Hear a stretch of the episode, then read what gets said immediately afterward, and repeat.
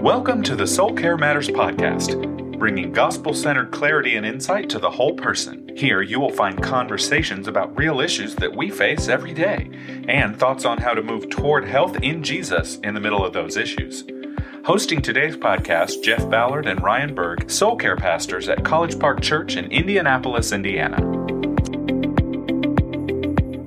Welcome to the Soul Care Matters podcast. We're excited. We're right between Thanksgiving and Christmas when this episode will air, and it's holiday time. So, Jeff, I've got three questions for you. All right, I'm ready. So, first of all, what's your favorite Christmas song? My favorite Christmas song of all time has got to be Hark the Herald Angels. Okay. I love that one. Okay. Uh, special mention, though, to an album. Okay. Uh, Andrew Peterson's Behold the Lamb of God Christmas album yes. is amazing. It's my favorite album Okay. overall. Okay.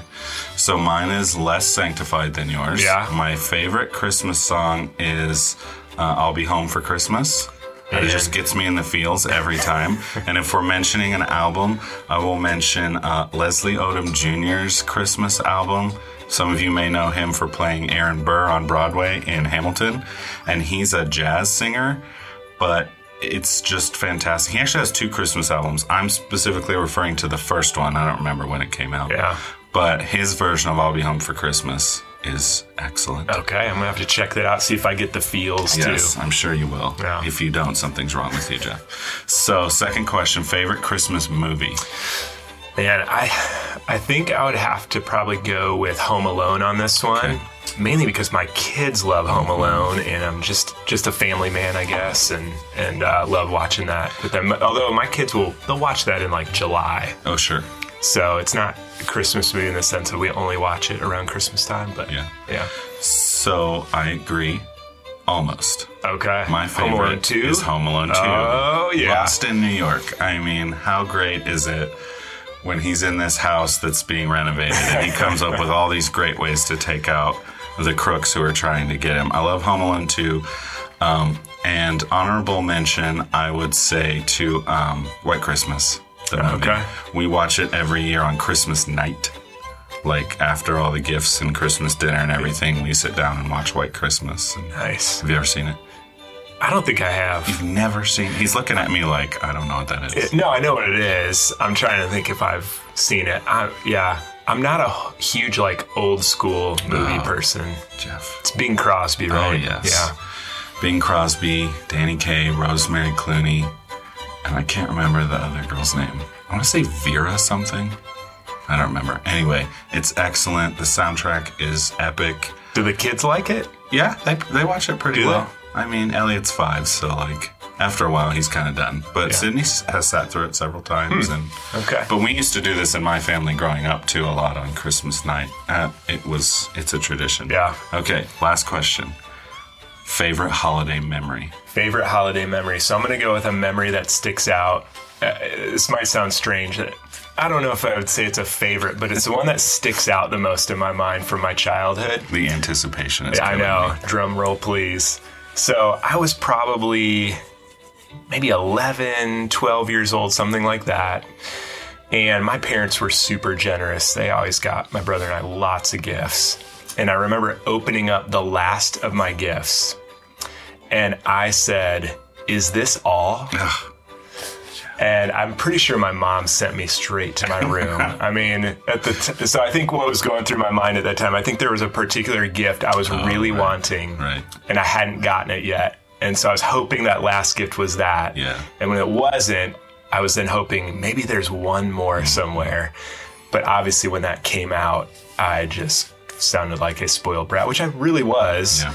Um, yeah. Now, if my if one of my kids said that, I would want to. I shouldn't say this, but I would want to slap them. Yeah, I, sure. I wouldn't. Just so y'all listeners know, I wouldn't do that. Um, so yeah, that, that memory really sticks, Sticks out. out. Totally. How about you?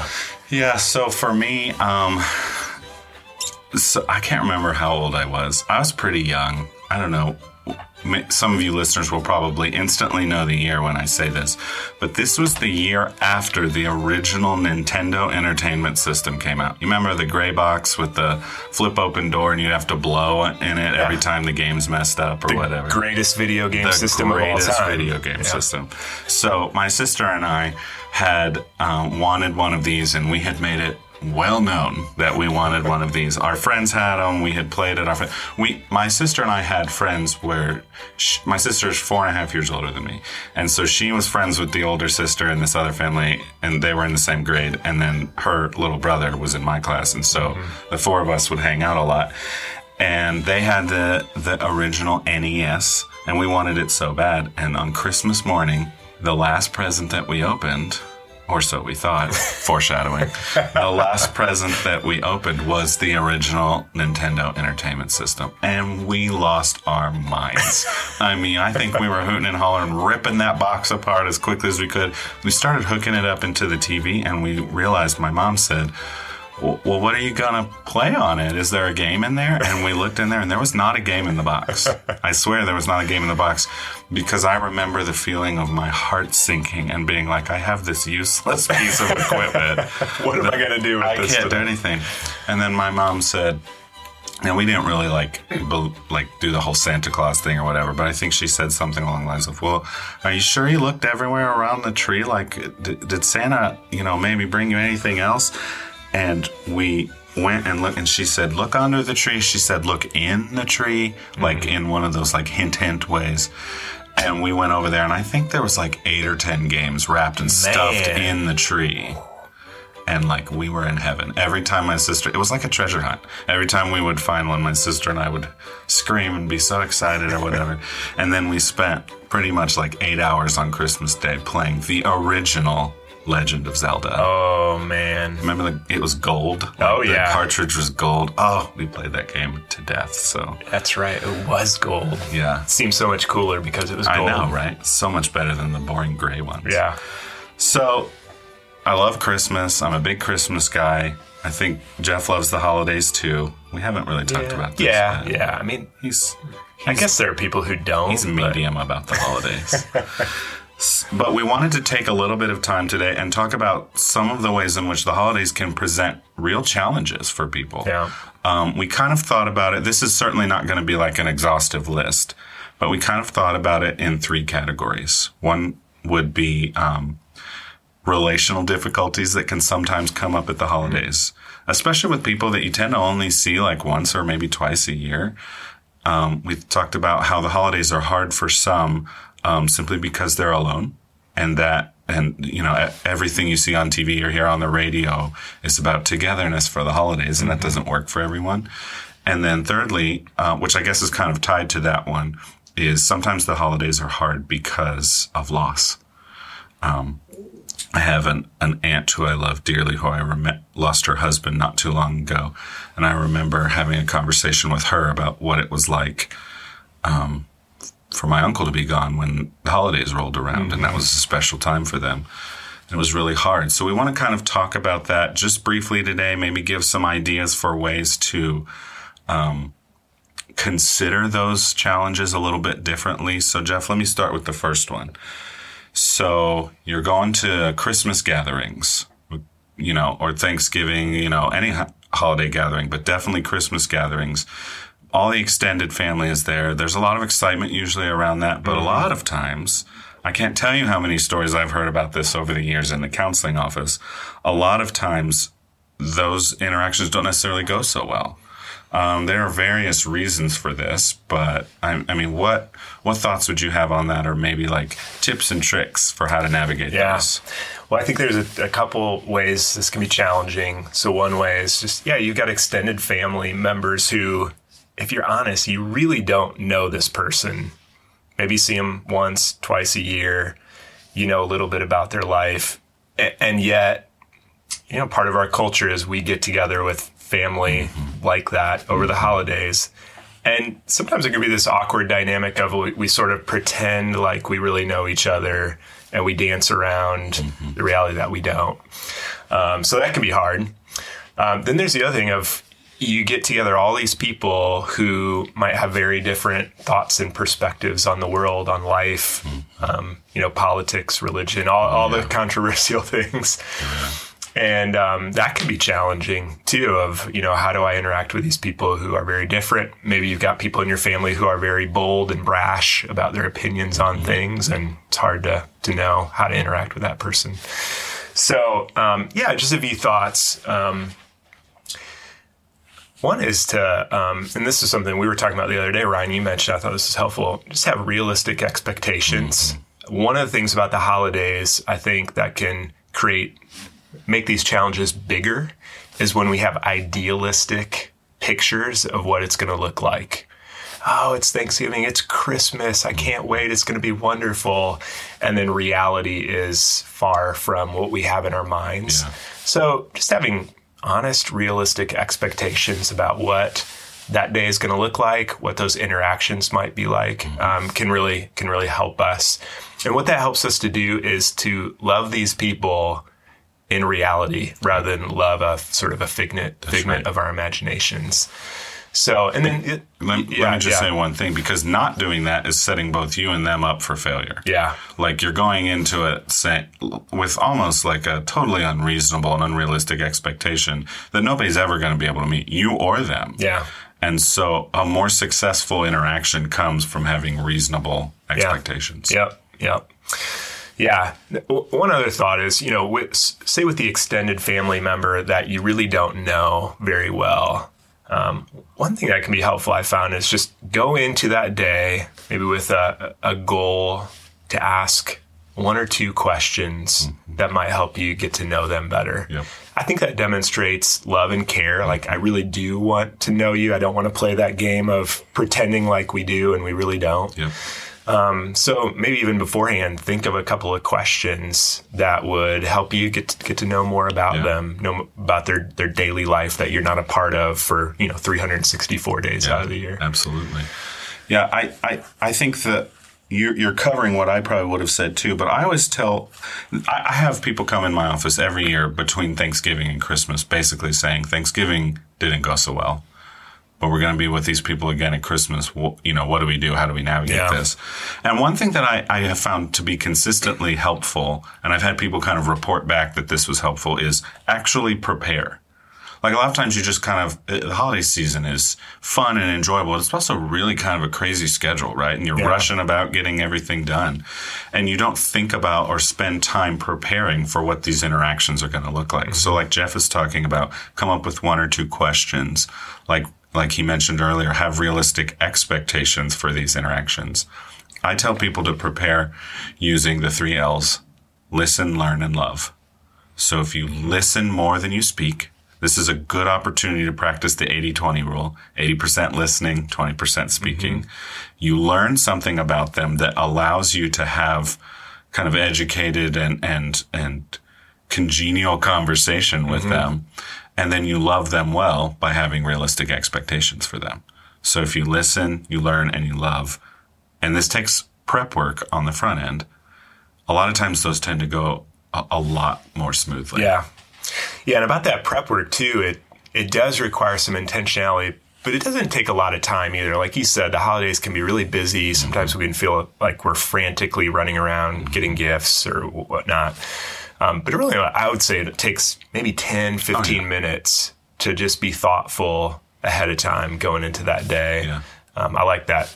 And- Three L's. Yeah, and one more thing for you, um, families that are going to have like multi-day like stays with extended family, I encourage you, if possible, to have a debrief session with somebody that you trust. Now, I know this probably sounds crazy, but it really helps. So, like, um, I had one couple that I met with once that said, after day one, they kind of went back to the hotel they were staying at, and the husband and wife had a conversation with each other about, okay, so here's how my interactions went. Here's how my interactions went. Like, what do we need to do? Again, take 10 minutes to prepare for the next day. Yeah. And like, that might sound a little like overkill, but I'm telling you, it will save you a lot of heartache. Yeah. So, Jeff, let's ask another question. What what would we say to those who may be entering in the holidays not feeling super joyful and jolly about them? What would we say to those who the holidays are hard because they've experienced loss and the holidays remind them of maybe those who aren't with them anymore? Yeah. The first thing I would say is, I'm so sorry, and, and that's okay uh, to feel that way. Um, yeah, sometimes we feel like we have this expectation of, well, because it's the holidays, Christmas, we should be joyful, right. and we feel like we just have to like put on this face. Mm-hmm. Um, and I would just say it's it's okay. You have permission to feel the sadness of that loss mm-hmm. going into the holidays, and just um, yeah, feel the the freedom to express that where yeah. they're at. So that'd be the first thing. Yeah. Um, the second thing is might be a an opportunity to actually press into what Christmas is really all about. Yes, you right. know, I mean, how many of us feel that that tension, that pull of of you know being pulled away from the true meaning of Christmas, right. what it's really about by all the cultural trappings of it, and sometimes loss has a way of focusing back on what's real, what's true, what's really most important, and um, you know what so what would it look like to engage in a christmas eve service feeling that loss and the heaviness of it but being reminded of the hope of the incarnation mm-hmm. of the truth of god with us yeah. um, the love of god demonstrated in the sending of his son mm-hmm. um, to become a human being yeah i i think that's so uh, kind of right on point um, a lot of times when somebody is grieving in general it feels hopeless and hopeless from the perspective of I, I can't foresee a future when I feel differently than I do right now at this moment. And that's okay. Like there's nobody's like trying to push you or force you out of that. Well, maybe they are and they shouldn't. But what Jeff is talking about, I think, is a really helpful way to slowly but surely start the process of thinking about hope in other areas. Yeah. Um, I would recommend one book. Um, it's new. I, I, either last year or maybe it's even new this year, but I've already started reading it just because I was curious.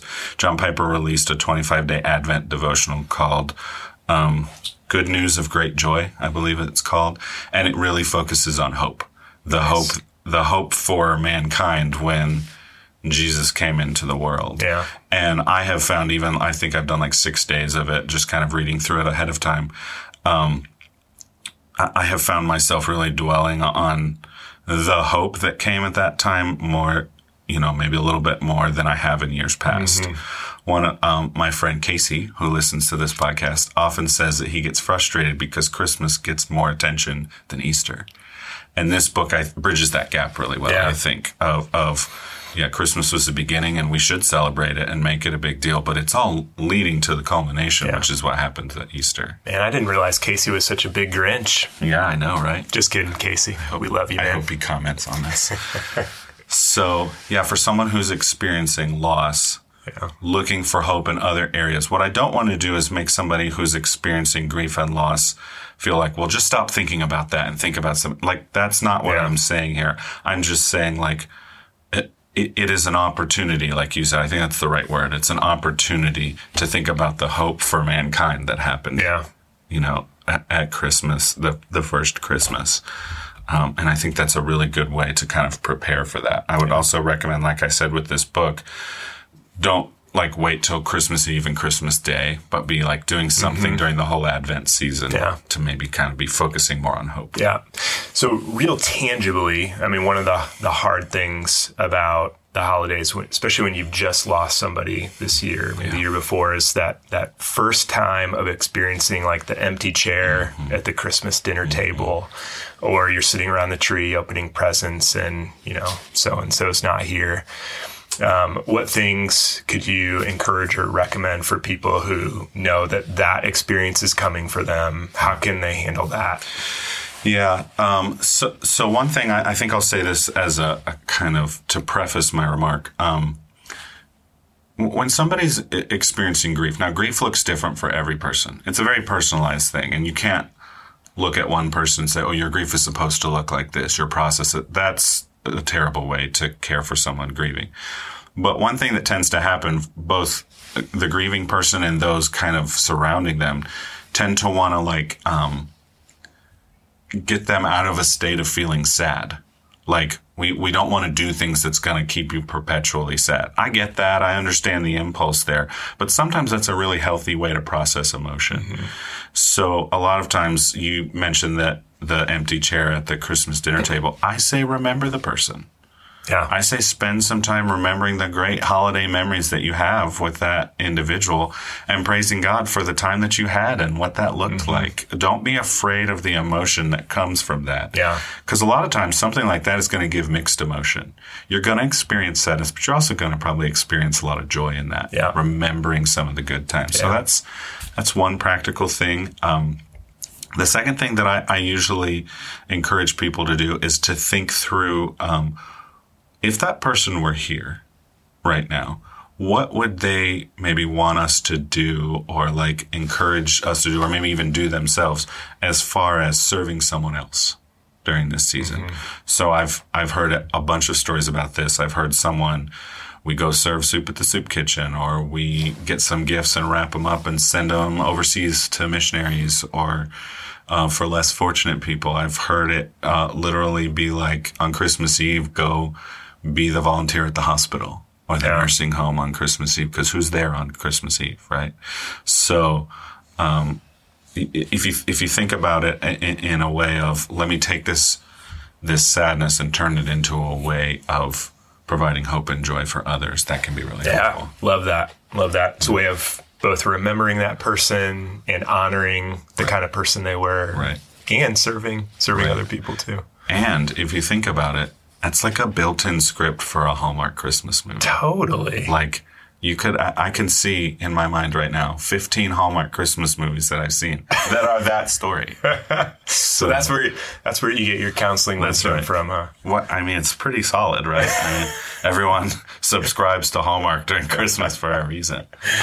No, but in, in all seriousness, I think that's a, a way of maybe just considering things differently. Again, like the purpose of this episode of the podcast is to encourage you to just consider things yeah maybe differently or a, yeah. from a different angle than you have before these aren't necessarily like if you do this nothing bad will happen they're more of like consider it and pray about it and yeah. see what god might do yeah what about the uh, for the person who's lonely yeah um, maybe it's a single person or a, a widow yeah. um, who's experiencing Christmas, right. Thanksgiving, Christmas for the first time. Yeah. With no family. Right. This is where I think the church has an opportunity to mm-hmm. really shine. Um, those that don't necessarily have anybody to spend the holidays with, I would encourage you. I know this is going to sound weird, but look for somebody in your church family to spend the holidays with. And those of you in the church family that know people looking, invite them into your home. Yeah. This is a chance to show gospel hospitality to people in a way that feels really natural and normal and not forced. You want to bring them into your home. You want to love on them. You want to just like in, encourage the community that develops in something like that. So, so one thing that I often say is literally don't be alone. Like find somebody in the church that you can maybe spend time with. Mm-hmm. And then, like I said with the last one, the other thing I encourage people to do is to serve. Like it, there, there are ways on Christmas Eve and Christmas Day, especially people who need to be served, yeah. and that can be a really great way to not be alone on the holidays. Yeah, and bring some other people along. Um, who might not have family to spend it with, do that together. Yeah. yeah, I think one of the traps we can have again is just having that ideal picture of what Christmas is supposed to look like. Mm-hmm. You know, this is the way it has to be if I'm going to enjoy the day. And the reality is, like, there's lots of ways that right. the holidays can look and that can be fulfilling, joyful, and worshipful. Right. It doesn't need to look like a Hallmark Christmas movie. Like, that's an unrealistic picture. I'm proud of you for saying that, Ryan. so, th- so we just wanted to take a few minutes and talk about some of the challenges that come with the holidays and ways in which you could maybe think through or consider them differently. Jeff and I hope you have a great and wonderful Christmas season, remembering the birth of Christ and then its ultimate culmination at, at Easter. And I also want to let you know that this will be the last episode that we'll have for a little bit because we're taking a hiatus, um, mostly so I can get caught up on editing. I, I'm just going to own that here publicly on the podcast. I literally have hours and hours of editing to do. So uh, we're going to take a little hiatus. I figure if other really famous, well known podcasts right now can do that, won't mention any names, that we can do that too, right? That's right. Right. So Merry Christmas, Happy Holidays from the Soul Care Matters podcast. As always, remember to like it, share it, leave some reviews. It is growing, but we would love to see it grow a little bit more and follow us on social media, Facebook and Instagram at CPC Soul Care Matters. Happy holidays, everyone. You've been listening to the Soul Care Matters podcast, a ministry of College Park Church. Subscribe on Apple Podcasts, Spotify, or wherever you get your podcasts so you never miss an episode. And feel free to reach out to us with any questions, comments, or show topic ideas at soulcarematterspod at gmail.com.